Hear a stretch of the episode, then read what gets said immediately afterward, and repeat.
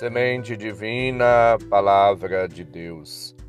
Caros ouvintes, irmãos e irmãs, iniciemos o nosso encontro com Deus.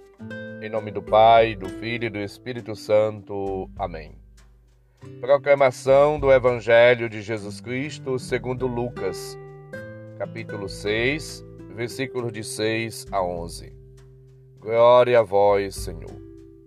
Aconteceu num dia de sábado que Jesus entrou na sinagoga e começou a ensinar.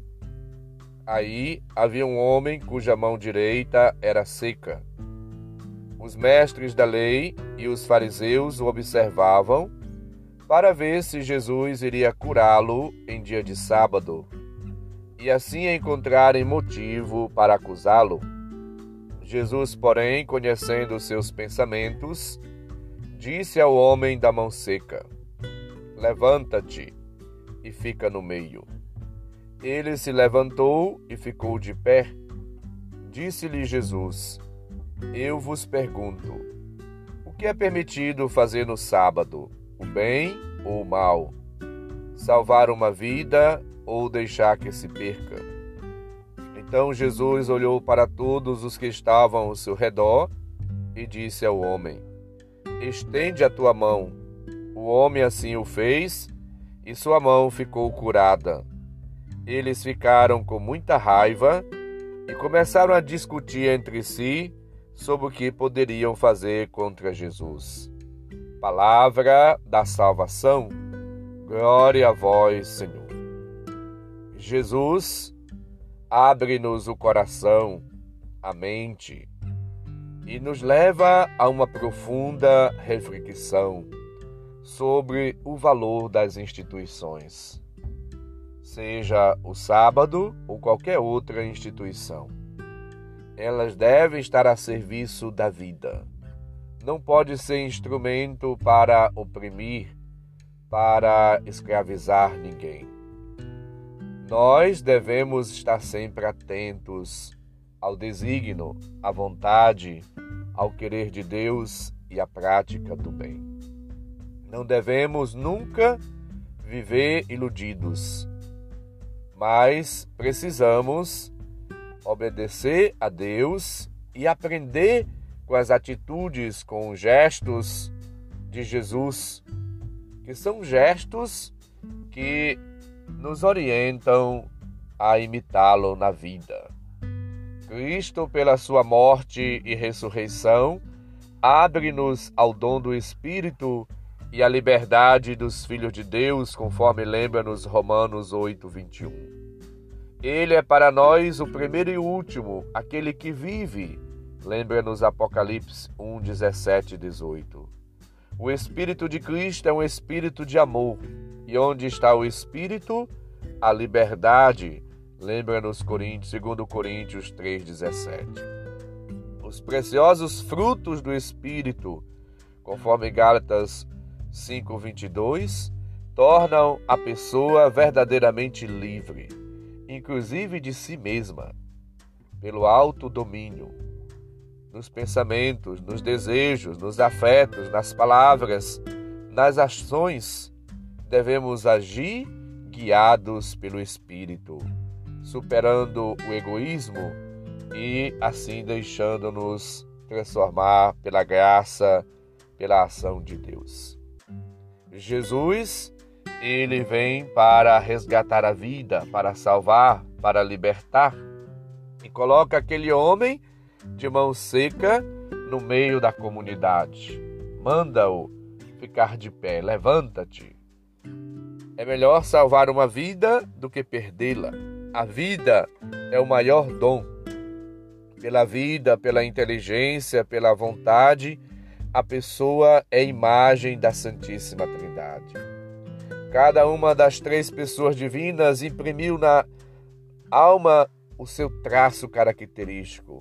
Cada um de nós, vivendo a nossa alma, reproduz a vida divina e o poder do Pai, sendo inteligente e imitamos a inteligência do Verbo. Amando, exprimimos o amor do Espírito Santo. Portanto, À semelhança da família de Deus, devemos viver unidos e em comunhão. Deus é espírito. A nossa alma é espírito. Deus é na natureza, é das pessoas divinas. A nossa alma é una segundo a natureza e múltipla nas suas faculdades. Deus é eterno, o homem é imortal. Deus é livre, o homem é livre. Por esta liberdade, todo ser humano, toda pessoa, todos nós, somos chamados ao céu. E Deus comunica-nos as realidades celestes na medida do possível, e nós somos chamados a acolhê-la para viver nele uma vida nova. Buscando resgatar, promover, defender a vida em todos os sentidos, somos chamados a fazer não a nossa, mas a vontade daquele que nos orientou pelas palavras, pelo comportamento, pelas ações, pela maneira de ser, de agir, de tratar os outros. Jesus é para nós modelo de vida, de salvação. Jesus nos convida a imitá-lo. Procuremos, portanto, fazer o bem todos os dias, todos os momentos, em todas as circunstâncias. Tudo o que fizermos em ações ou palavras ou gestos, devemos fazer bem, com amor, com alegria, com determinação, com dinamismo, com criatividade. Na força do Espírito devemos viver e, a exemplo de Cristo, fazer sempre o bem. Que o Espírito Santo nos dê a graça do autodomínio, do equilíbrio, do controle para que possamos sempre realizar aquilo que Deus quer de nós, o bem.